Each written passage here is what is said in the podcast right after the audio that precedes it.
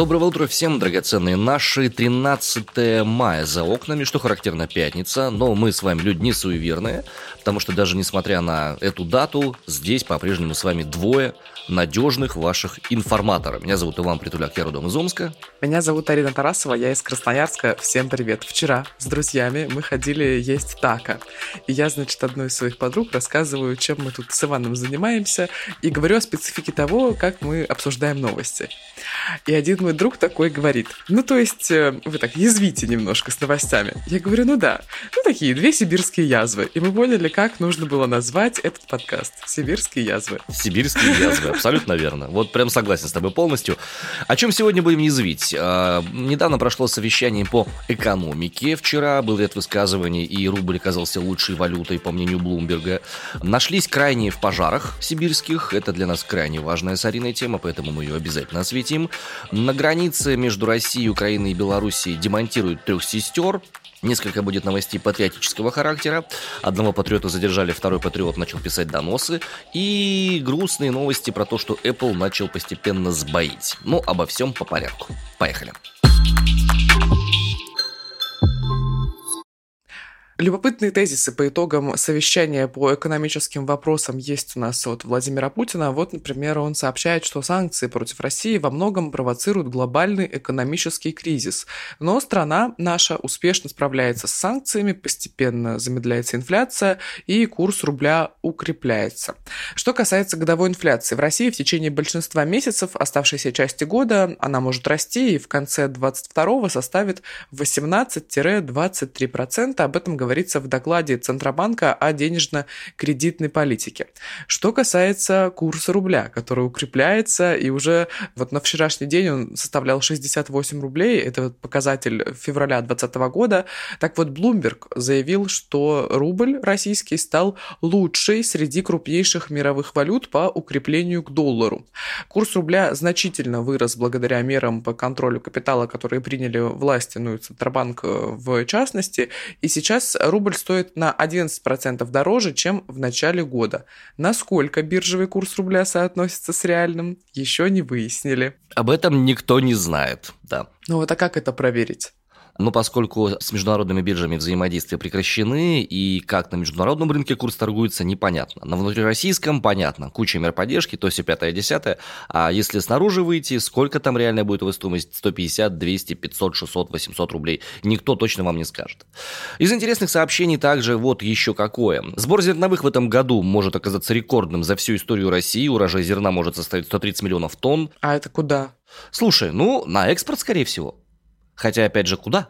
Это с одной стороны. А с другой стороны, у меня в голове возникают сразу э, некоторые пассажи из э, замечательной книги Джорджа Орвелла «1984» по поводу увеличения количества шоколада на душу населения и всяких прочих приятных вещей. Если урожай зерна такой большой, какого черта хлеб дорожает? Интересно мне.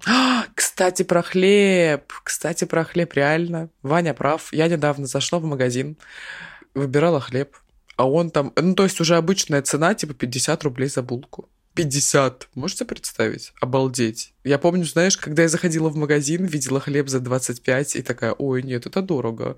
Поищу за 14. Ребят, если кто есть из Алтайского края или из Республики Алтай, вы уж будьте любезны, черкните, сколько у вас сейчас там хлеб стоит, потому что Алтай это завсегда была житница Сибири, житница России, очень много всякого крутого там производилось зерна за счет хороших условий существования, климатических и так далее. Сколько у вас там сейчас это все дело стоит, хочется понять просто. В какую сторону надо двигаться? Может, стоит уже закупаться не туалетной бумагой и гречкой, а хлебом? Да, и в морозилку его. Нет, но нужно отметить, что за 30 рублей хлеб тоже есть, и вроде как даже есть за 25, но очень мало таких позиций в магазинах, и все больше видно ценники там 45, 50.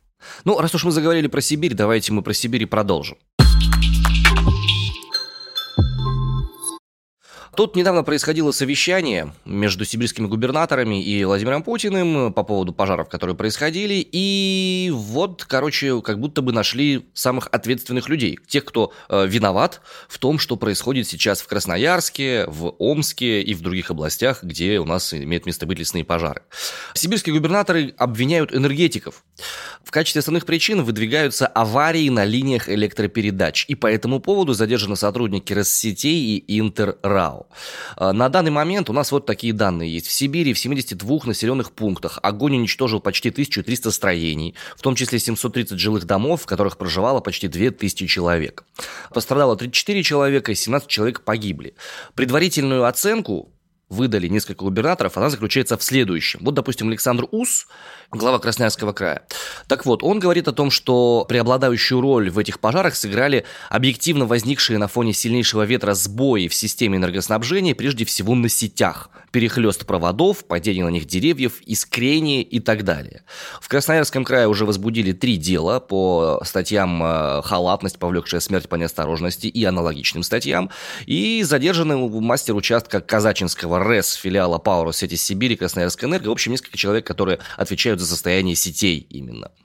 Что характерно, в Омской области тоже произошли задержания подобного же рода. И опять же, омский губернатор Бурков заявляет, что за счет сильного ветра загорелись дома из-за попадания огня на сухую траву в черте населенных пунктов, которые произошли из-за короткого замыкания или обрыва проводов. И вновь виноваты Россети, получаются. Слушай, у меня есть информация, но она такая, знаешь, из экстремистской социальной сети Инстаграм. Короче, у нас недалеко от Красноярска есть поселок Ирбейское. Так вот, оттуда девушка выложила фотографии, она там, значит, фотографирует и снимает видео вырубленных, собственно, деревьев. И там огромное количество их лежит. Она рассказывает о людях, которые там староверы, что ли, по-моему, там живут. Они не признают сотовую связь, но едят чипсы. И вот, собственно, чем они зарабатывают на жизнь, вылавливают рыбу, что запрещено, и вырубают леса. Этого нет э, в лентах новостей и всего прочего. Я еще раз говорю, что я видел это в Инстаграме. Возможно, это не так, но почему-то мне кажется, что так оно оно и есть. Короче, огромное количество вырубленных деревьев. Ну, наверное, действительно, энергетики виноваты. Скорее всего. Причем, что характерно, глава Россетей, на кого падают основные претензии по поводу качества сетей электричества, говорит, что повреждения инфраструктуры, которые увидели в Красноярском крае в Омской области, произошли из-за пожаров. Они являются причиной. А, а реально очаги пожаров находятся где-то в районе пяти сотен метров от объектов этой самой энергетики. Напомним, что ваш губернатор Александр Ус, Красноярский, несколько лет назад даже заявлял, что лесные пожары не надо тушить, потому что это экономически не эффективно. Ну, про экономически невыгодно говорил Дмитрий Медведев. Ну, а он присоединился к этой истории, да. Ну, разумеется. В возникновении огня обычно обвинялись природные явления или дачники, которые пускают палы, но в этот раз сибирские пожары вот как будто бы превратилось такое в дело энергетиков. Нет, ну слушай, просто если каждый год, особенно в год как этот, обвинять дачников и самих людей, в определенный момент можно на что-нибудь наткнуться. Вот, поэтому в этом году, наверное, стало более разумно обвинить кого-то конкретно. Не среди людей, а вот, значит, товарищи, которые нам тут организуют электричество. Но это любопытная деталь, действительно, что а, Россети сказали, что это не они абсолютно, что это у них еще сбои были из-за пожаров, Удивительно, что в трех регионах, которые как бы друг от друга на расстоянии сотен километров, да. Ну, договорились. Что у тебя? Ну, не знаю, дачников не получится. Давай, давай, давай, давай, электричество будет. Давай, только не списывай. Давай. На границе России, Украины и Беларуси в Черниговской области начали процедуру ликвидации монумента «Три сестры». Это монумент, который должен символизировать собой единство и братскую дружбу между тремя народами, российским, белорусским, соответственно, и украинским. Но вот администрация Чернигова на своем сайте официально выложил пакет документов о том, чтобы этот памятник сняли с учета как памятник истории местного значения. После этого документы передадут для окончательного решения в Министерство культуры, и после этого памятник можно будет демонтировать делать. Не вижу причин, почему этого делать сейчас им не стоит. О больших дружеских взаимоотношениях между тремя странами речи быть не может. Ну, может, только между двумя как бы дружественными государствами такое происходить. Союзными государствами. Про Россию и Белоруссию, ну да. Красноярский депутат Государственной Думы, заместитель председателя Комитета по обороне Юрий Швыткин написал донос на Максима Галкина и Жанну Агалакову. Он сообщил об этом у себя на стене ВКонтакте. Далее цитата. «Я считаю абсолютно правильным и справедливым объявление в розыск и предание суду таких, как Равшан Аскеров». Конец цитаты. Кто такой Равшан Аскеров? Его недавно МВД объявило в розыск. Это участник программы «Что, где, когда». Далее продолжаем по поводу Юрия Швыткина. Далее его цитата снова. «Я лично написал соответствующее заявление в отношении Максима Галкина, Жанны Агалаковой, которые уезжают за границу, дают комментарии про западным СМИ, показывают свою преданность этим странам и высказываются негативно по отношению к нашему государству, где они сделали себе имя». Конец цитаты. Нужно отметить, что Юрий Швыдкин – депутат «Единой России», и, как я уже сказала, он зампредседателя комитета по обороне Красноярского края. Mm-hmm. Слушай, ну человек хочет, наверное, подняться повыше немножко. Потому что имеет же огромное значение, что тут в Красноярске человек занимается не обороной Красноярска, а бдит, так сказать, за честью всея страны. И вот как бы... Это он на обеде успел. Пока чай пил, успел сделать это, да? Ну вот прям молодец. Судя по всему, давайте вспомним, каким образом были сформированы Омская область, Новосибирская область, Красноярский край и то, что дальше вправо по карте в советское время, как много здесь было всяких разных интересных учреждений и институций. Судя по всему, не отпускает Красноярск память о подобного рода институциях, и вот как-то хочется, чтобы побольше людей в этих институциях оказалось. Что касается, значит, людей, неугодных аппарату власти. Тут накануне Екатерина Мизулина обвинила Артемия Лебедева в реабилитации нацизма. По ее словам, Лига безопасного интернета будет добиваться его привлечения к ответственности. Об этом написал телеграм-канал «Кровавая барыня». И вот доказательства. Вот на данной публикации человек сравнивает действия Советского Союза и фашистской Германии и сознательно искажает исторические факты – Цитата. «Вторая мировая война, о чем в нашей школе не торопятся рассказывать, началась э, в 1939 году с того, что Германия и СССР напали на Польшу, потом СССР напал на Финляндию, а потом уже Германия напала на СССР. В смысле? Очень сложно понять, откуда берутся такого рода искажения истории. Это и есть самое настоящее реабилитация нацизма, и написал это блогер Артемий Лебедев, кощунник, который ранее распространял отвратительные вещи про православие и наши святыни – Ну, а теперь вернемся к странным проявлениям э, любви к родному государству. По данным телеграм-канала «Осторожно новости», сотрудники полиции в Москве тормознули водителя, который ездил по столице с гробом, флагом Украины и тащил флаг США за собой. Значит, мужчина катался по улице с двумя флагами, триколором и флагом Победы. За собой он тащил гроб на прицепе с флагом Украины и символику США. Задержали его на Тверской. Его сопроводили двумя автомобилями полиции. Ему пришлось отправиться в ВВД Тверское. Соответственно, где его документы изучали силовики. Пришлось ему снять символику иностранных государств. По нашим данным, после беседы автомобиль «Патриот» уехал от здания УВД, но уже с чуть меньшим количеством флагов и без гроба непосредственно. Вообще перформанс такой своеобразный, очень интересный. До сих пор не могу понять, в чем прикол желать смерти другой стране. Ты знаешь, я думаю, что водитель данного кортежа, он на самом деле-то и не желает смерти другой стране, он просто очень сильно поддерживает российскую власть и э, солидарен с ней, и хочет, ну, как можно ярче это продемонстрировать. Окейушки, вернемся к загнивающему Западу, в кавычках. Вы знаете, господа, что есть у нас разные сервисы. Допустим, когда мы говорим про мобильные устройства, есть у нас магазин приложений Google Play, в котором уже невозможно ничего купить. Там Google рекомендовали не давать возможности покупать ничего представителям Российской Федерации. Так и у Apple сейчас начинаются какие-то проблемы. Подписчики телеграм-канала «Кровавая барыня» жалуются, что Apple не дает оплатить покупки через мобильную связь Мегафона. Э, если деньги не поступают на Apple ID, их возвращают обратно, официально в течение 30 дней, но по факту гораздо-гораздо быстрее. И в настройках пишут, что оплата теперь возможна только с МТС, Теле2 и Билайна. Уже нет. Уже возможно только с МТС и с Билайна. Судя по всему, это последние данные. Мегафон, Йота и, получается, Теле2. Все, Неделю назад похожая штука случилась с МТС, но баг вроде как починили, и оплата проходила. Так что, как у вас это происходит? Удается ли вам провести оплату за какие-то Apple сервисы? Пишите, пожалуйста. Это был один из немногих способов оплатить, в принципе, что-то, что находится там, по ту сторону. И если еще эти лазеечки закроются, будет вообще совсем-совсем грустно, потому что у меня есть полезный софт, с помощью которого я, в частности, допустим, подкасты эти делаю.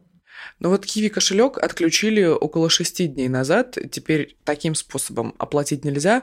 И вообще, по-моему, это уже не баг и не такая, знаешь, случайность. По-моему, все. Так оплатить больше нельзя. Именно через мобильный телефон привязанный к, значит, аккаунту в Apple.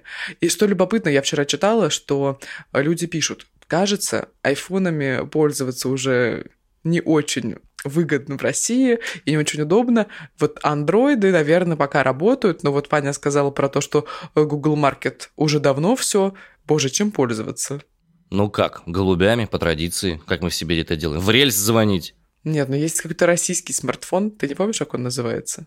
Нет. Ну так вот, есть какой-то российский смартфон, и его очень сильно пиарили. Когда бренды начали уходить из России, Apple тоже заявила, что новых моделей на российском рынке не будет. Вот была очень забавная пиар-компания данного аппарата. Я понимаю, про что ты говоришь. Ты говоришь про российский смартфон от Ростеха Aya T1. Его Мария Бутина представляла. Он. Там был модуль NFC, который непонятно зачем нужен, учитывая, что у нас ни Google Pay, ни Apple Pay не работают, фронтальные камеры и то все пятое-десятое. Стоимость его была довольно высокая. 15 тысяч рублей тогда заявляли. Это по заявлениям, но на момент его выставления на продажу он продавался в М-видео за 18, а кое-где предлагали приобрести его и за 25 тысяч рублей, что является явно завышенной ценой для существующего функционала. В общем, желающие могут глянуть. Так, ну что, кажется, появились куклы Барби со слуховым аппаратом. Компания Mattel представила эксклюзивную линейку кукол Fashion Stars, среди которых Барби со слуховым аппаратом, протезом ноги, а также Кен Витилига. Да, это очень прикольная история. Они продолжают э, линейку разнообразия. Далее цитата. «Хотим продолжать выпуск кукол с разными оттенками кожи, типами телосложения и ограниченными возможностями, чтобы отразить разнообразие, которое дети видят в окружающем их мире. Для детей важно видеть свое отражение в продукте и поощрять игру с куклами, которые на них не похожи. Так прокомментировали в компании Мотель вот это вот явление. Сейчас эта линия Барби включает в себя более 175 разнообразных кукол, многомерный взгляд на красоту. Доступен он в июне будет в Amazon, Target, Walmart по цене целых 10 баксов. Каким образом мы можем присоединиться к этой штуке, понятия не имею, даже, скорее всего, у нас это не получится. Но факт остается фактом. Вот есть Барби со слуховым аппаратом так любопытно наблюдать за эволюцией Барби, потому что у меня первые куклы появились, ой, не знаю, наверное, году в 2004, а может быть и в 2002, вот, и тогда это были такие, знаешь, стандартные Барби, условно 90-60-90, она была блондинка, моя в белых джинсах. Вот. И еще дополнительно, значит, были куклы Братц. Но Братц всегда были как наименее привлекательными, в отличие от Барби. И я помню, появлялись Барби плюс сайз в магазинах, по-моему, беременные Барби тоже были. И сейчас вот Барби, значит, со слуховым аппаратом, Витилига и так далее. Прикольно. Прикольная, интересная история. У меня Барби не было, ну, по очевидным причинам. Ну, странно, Вань. Почему должны были быть? Ну а что, тебе не нравится Барби? Ну, не будем об этом. Ну да, тебя уже нарекли секс... Секс-символом. Тебя уже, тебя уже нарекли сексистом, да, не секс-символом, извини. вот. Зря, зря. Я ж побрился, может, теперь уже более эротичен в этом смысле. Я в детстве был, честно тебе скажу, влюблен в Джиллиан Андерсон. Угу. Вот прям по самые ноздри, прям вот просто в никуда полностью. Это сериал «Секретные материалы», это было вообще вся моя жизнь, я тащился по ней, у меня вся комната, то есть как у девчонок были бойсбенды, у меня вся комната была в плакатах секретных материалов. Дэвид Духовный и Джиллиан Андерсон. Причем реально любая горизонтальная поверхность была залеплена этими постерами. Слушай, ну получается, тогда тебе нужно посмотреть сериал «Корона», потому что там Джиллиан Андерсон играет Маргарет Тэтчер, а это такой коктейль, знаешь... Да, у меня большая просто э, приверженность к девушкам невысокого роста с сильным темпераментом. У меня жена такая же. Вот, поэтому как бы... Если у них есть Барби небольшого размера, ну, прикольно, наверное. Барби Джиллиан Андерсон. Да, я бы для коллекции себе купил к плакатам. Ну что ж, заканчиваем нашу короткую рабочую неделю. Сегодня 13 мая, впереди два выходных. Мы с вами на это время прощаемся. Вернемся в понедельник. Это новостной подкаст с сибирским акцентом «Осторожно, утро». Иван Притуляк из Омска. Арин Тарасова из Красноярска. Ждем дружно от вас э, комментариев и оценок на всех подкаст-площадках, на которых мы есть. Это Apple подкасты, Google подкасты. Можно ставить сердечки, подписываться в Яндекс Музыке. Можно слушать нас на YouTube. В общем, во всех удобных удобных местах. Приходите и будьте с нами, а мы будем с вами. Всем пока, хороших выходных. До свидания.